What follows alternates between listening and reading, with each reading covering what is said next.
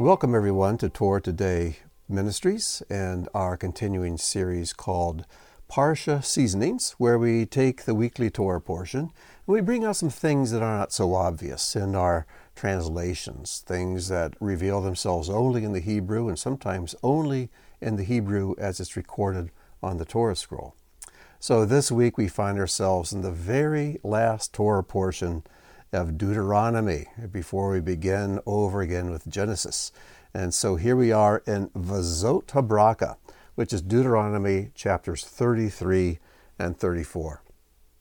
Vazot means and this, and Habracha means the blessing, and this is the blessing.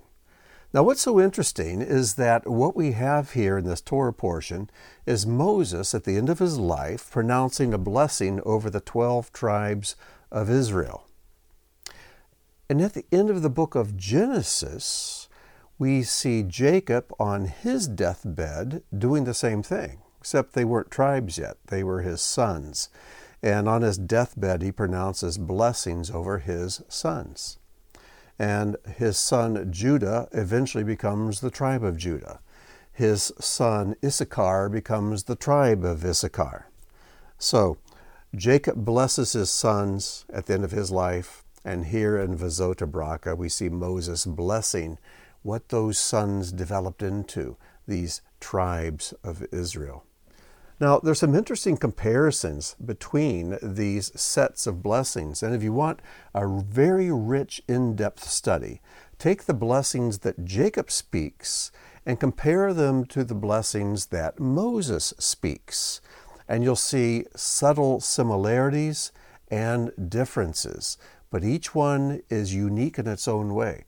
And it makes a, a really great study but roll up your sleeves and prepare to spend quite a bit of time doing this. But I promise you it'll pay rich dividends. So, just to make some quick comparisons, when Jacob blesses his sons in Genesis 49, we see the father of the nation.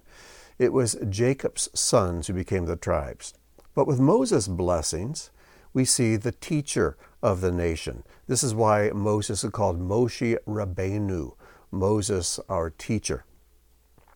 Jacob's blessings follow the birth order of his sons, but Moses' blessings don't follow this order. And it's assumed, the best we can figure out, is that Moses established his order for the blessings according to the uh, order of their conquest when they went into the land.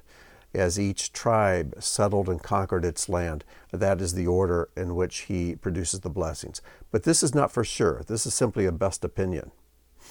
But what I find fascinating is that Jacob's blessings end with vazot and this. But Moses' blessings begin with the word vazot. For example, if we look at the end of Jacob's blessings, it says vazot, and this is what their father Jacob said to them as he blessed them. And there you see the word vazot and this. But in Deuteronomy 33 1, the first verse of this week's Torah portion, it says, Vazot, and this is the bracha, Vazota bracha, with which Moses, the man of God, blessed the people of Israel before his death. So, with this ending word for Jacob and beginning word for Moses being the same word, it's as if God wants us to connect these two things in a complete circle. We're going to see in this teaching that this, the Torah is constructed like a circle. And what begins with the first word of Genesis circles all the way back around to the last word of Deuteronomy. It makes one continuous whole, going round and round, over and over. It's a cycle that has no beginning or end. Now, one of the interesting things that, uh, interesting words that appears in this Torah portion, appears nowhere else, is the word Ashdat. Ashdat. It's in verse 2. It says, He said, Adonai came from Sinai and dawned from Seir upon us. He shone forth from Mount Paran. He came from the ten thousands of holy ones with Ashdat and the English Standard Version says, flaming fire at his right hand. different translations handle this in different ways uh, because when you have a word that occurs only one time and it's an odd word, um, it we just don't have a precedent for how to go about translating it. We don't have a context. But the rabbis, for centuries, have taken this word Aish dot, which you see here, and they just simply divide it into two words. The first two letters spell the word Aish, which means fire. Aish is the word for fire, and dot is the word that means law. Now, the word Torah does not mean law. The word Torah means instruction. But there is a word that simply means a legal code, a law, and that word is the word dot, dalet tav. So it should be translated, we think, a fiery law. Now, the rabbis over the centuries have made much of this, and they speak of the words of the Torah as being a form of fire. In fact, they say that when the Torah was first revealed to Moses, it was black fire on white fire. You know, when we look at a Torah scroll or a, a printed Bible, we see black letters on white paper.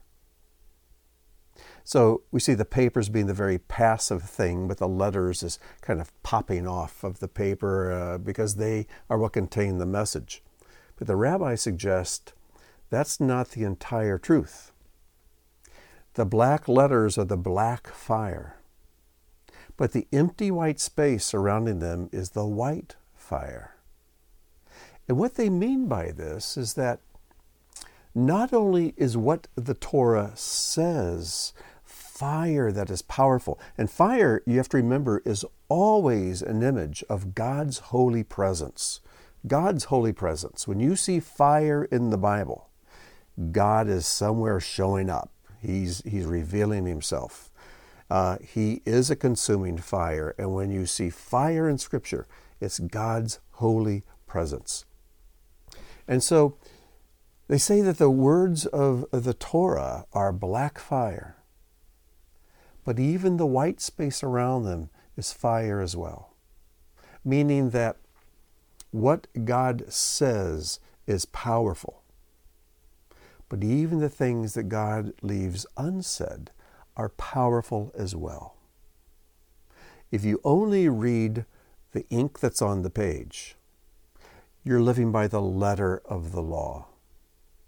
But when you begin to fill in the gaps, when you begin to understand God's ways by connecting the dots of His commandments, then you're beginning to discover the spirit of the Torah. According to the rabbis, there are 613 commandments in the Torah. But there are a lot of things that are not addressed in the Torah. And so these things that are not specifically um, taboo, uh, not specifically forbidden, we might think, well, those are therefore permitted. And so we look for these loopholes. And we find that hypocrites through the ages have always looked for, for, for loopholes. Uh, Paul addresses this over in 1 Corinthians. You'll notice there, and I, uh, I'm going to take a guess, chapters 5 or 6, where he talks about about the things that are are illegally permitted to me, they're not all all profitable. And then he gives two examples. He gives the example of, of gluttony and of prostitution. Are, do you realize that in the Torah there's no specific commandment against gluttony? So does that mean gluttony is okay? Of course not. Because if you look at the commandments that are there, you begin to create a picture of God's ways. And as you look at God's ways, you can easily uh, infer from that that gluttony is not something he approves of. Also, there's no specific commandment. And I'm hesitant to even mention this because some wicked hearted person might hear this and use it as an excuse to justify wicked behavior. But there's no specific commandment against prostitution in the Torah. Now, later in the scriptures, we see that it's definitely frowned on. and I believe it should be illegal. But you're not going to find a commandment in the Torah that specifically um, forbids it. Does that mean it's okay? Of course it's not. And that's what Paul's getting at there in 1 Corinthians. Just because legally there's a loophole there, there's no specific commandment forbidding me to engage in this immoral behavior, therefore it's okay. You say, no, not at all. And so what we see with the commandments in the Torah, it's like dots. 613 dots, if the number is correct. But when we connect the dots, we cross the white space. And when we connect the dots, it provides us a picture of who God is. The, the Torah was never meant to be a catalog of all the things God doesn't want us to do. Um, that'd be a really boring read, if you ask me. It's not a catalog of sins. It's a picture of Messiah. It's a picture of God. It's a picture of righteousness. It's a picture of a godly standard. And from the things that are commanded, we can infer the rest. By reading the black fire, the white fire also has power. And so, we need to realize that even the things that are not said in the Word, but are inferred by it, God's going to hold us responsible for those as well. And God has equipped us with something called a conscience. So that when we're tempted to do something or to refrain from doing something we should, and we think, well, I can't find a particular commandment that commands me to do this or forbids me to do that, our conscience comes along and says, You still know it's wrong. You still know what you should do. And so that white fire we might call the conscience. And so we want our consciences to be trained and to be sensitive and aligned perfectly with God's will. And that's a tall order, but it's something God does not excuse us from striving to achieve.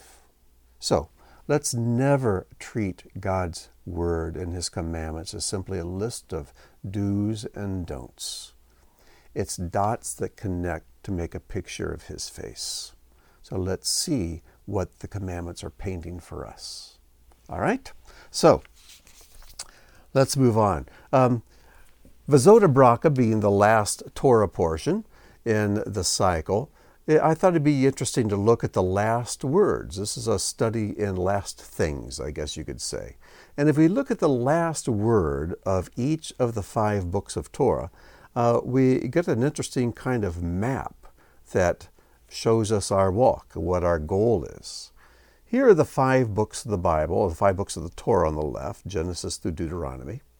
And then in the green, you can see the last word. The last word of Genesis, which is in chapter 50, verse 26, is Bemitzrayim, which means in Egypt. The last word of Exodus is Masaim, which means their journeys.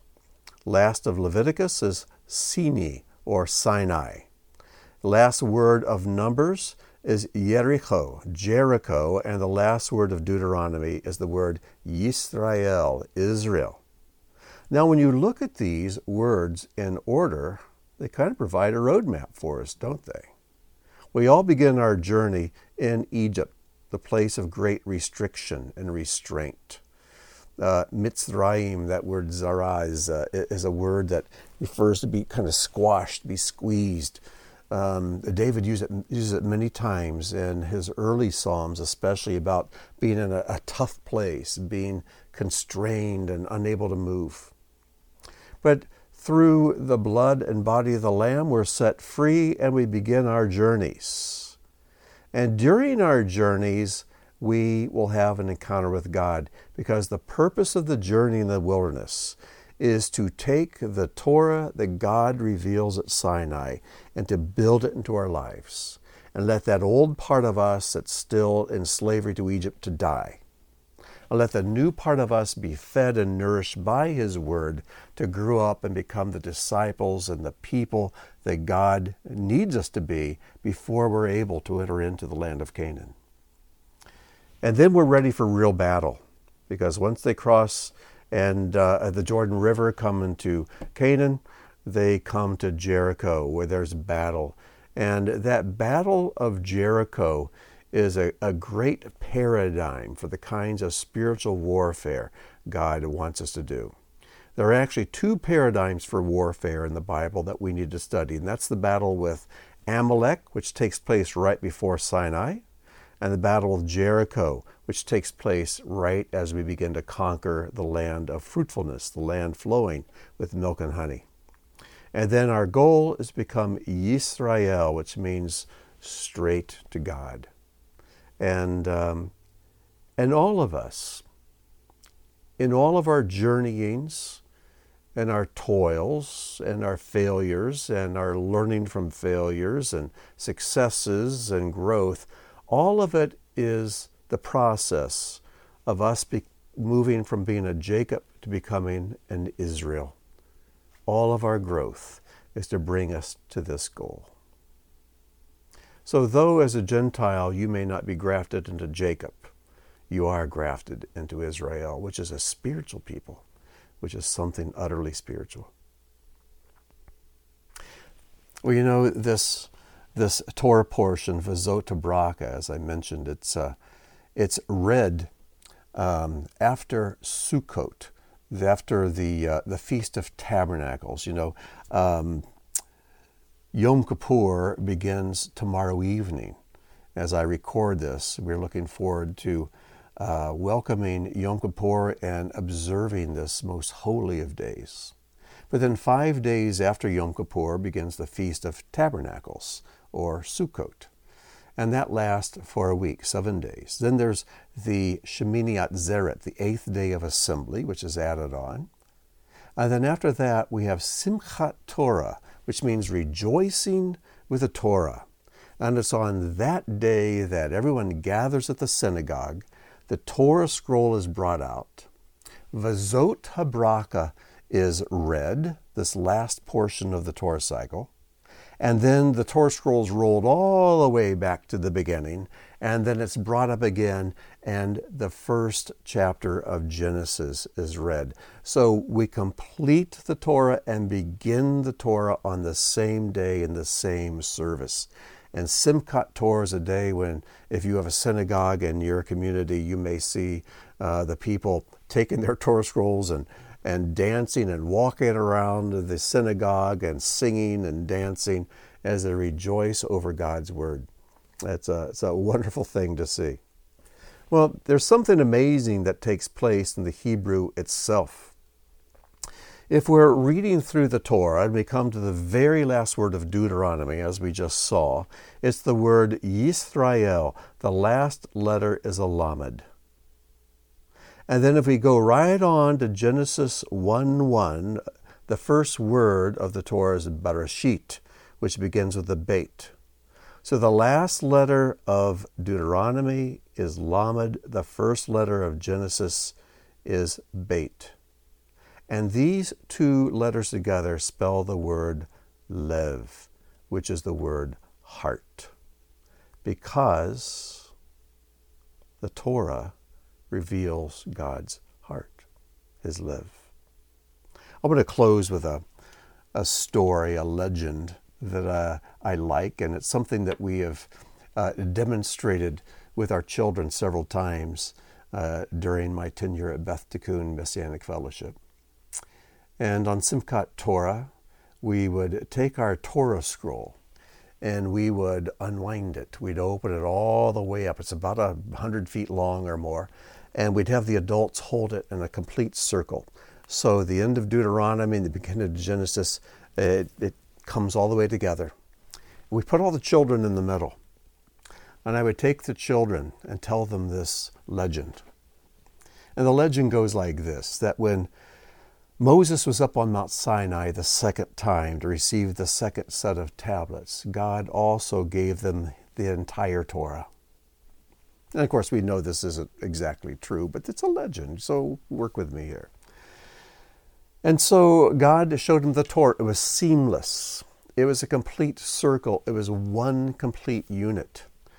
And God says, Moses, I want you to take this down to the people. And he says, But Lord, how do I take this down? It's this one complete, huge circle of your word. How, how do I carry it? And he gave him a knife, a special knife. He says, Just slice it somewhere and roll it up. And Moses says, Where do I slice it? And God says, Well, I don't operate on my creation. That is for you to do. So you have to figure out where to slice it. So Moses goes through and he, he reads it and he reads all this these, these wonderful things, goes all the way around, and he says, My Lord, I, I can't figure out where I needed to divide this. And so God says, Well, just close your eyes, spin around a couple times, keep your eyes closed, just walk, and wherever your knife hits the scroll, just slice it right there. And so Moses closed his eyes, turned around, stuck out the knife, and sliced. And when he sliced it, it was between that last word of Deuteronomy and the opening words of Genesis. And, um, and sure enough, the last letter of Deuteronomy and the first letter of Genesis spell the word heart because it's through the Torah that God reveals his heart.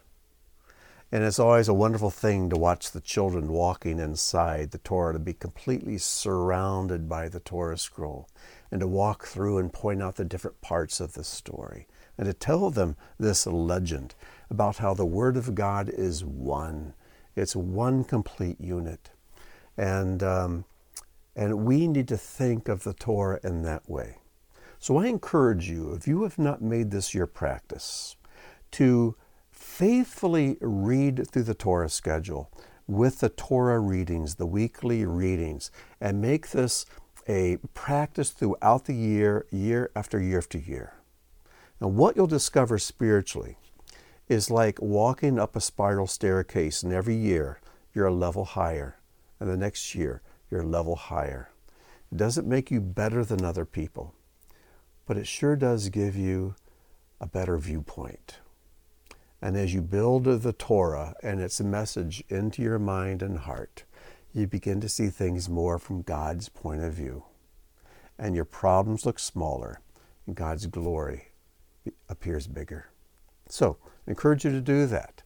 And uh, so, I will see you back here next time as we begin the book of Genesis. I think it's probably my favorite book of the Torah for some reason. So until then, I wish you shalom and may God bless.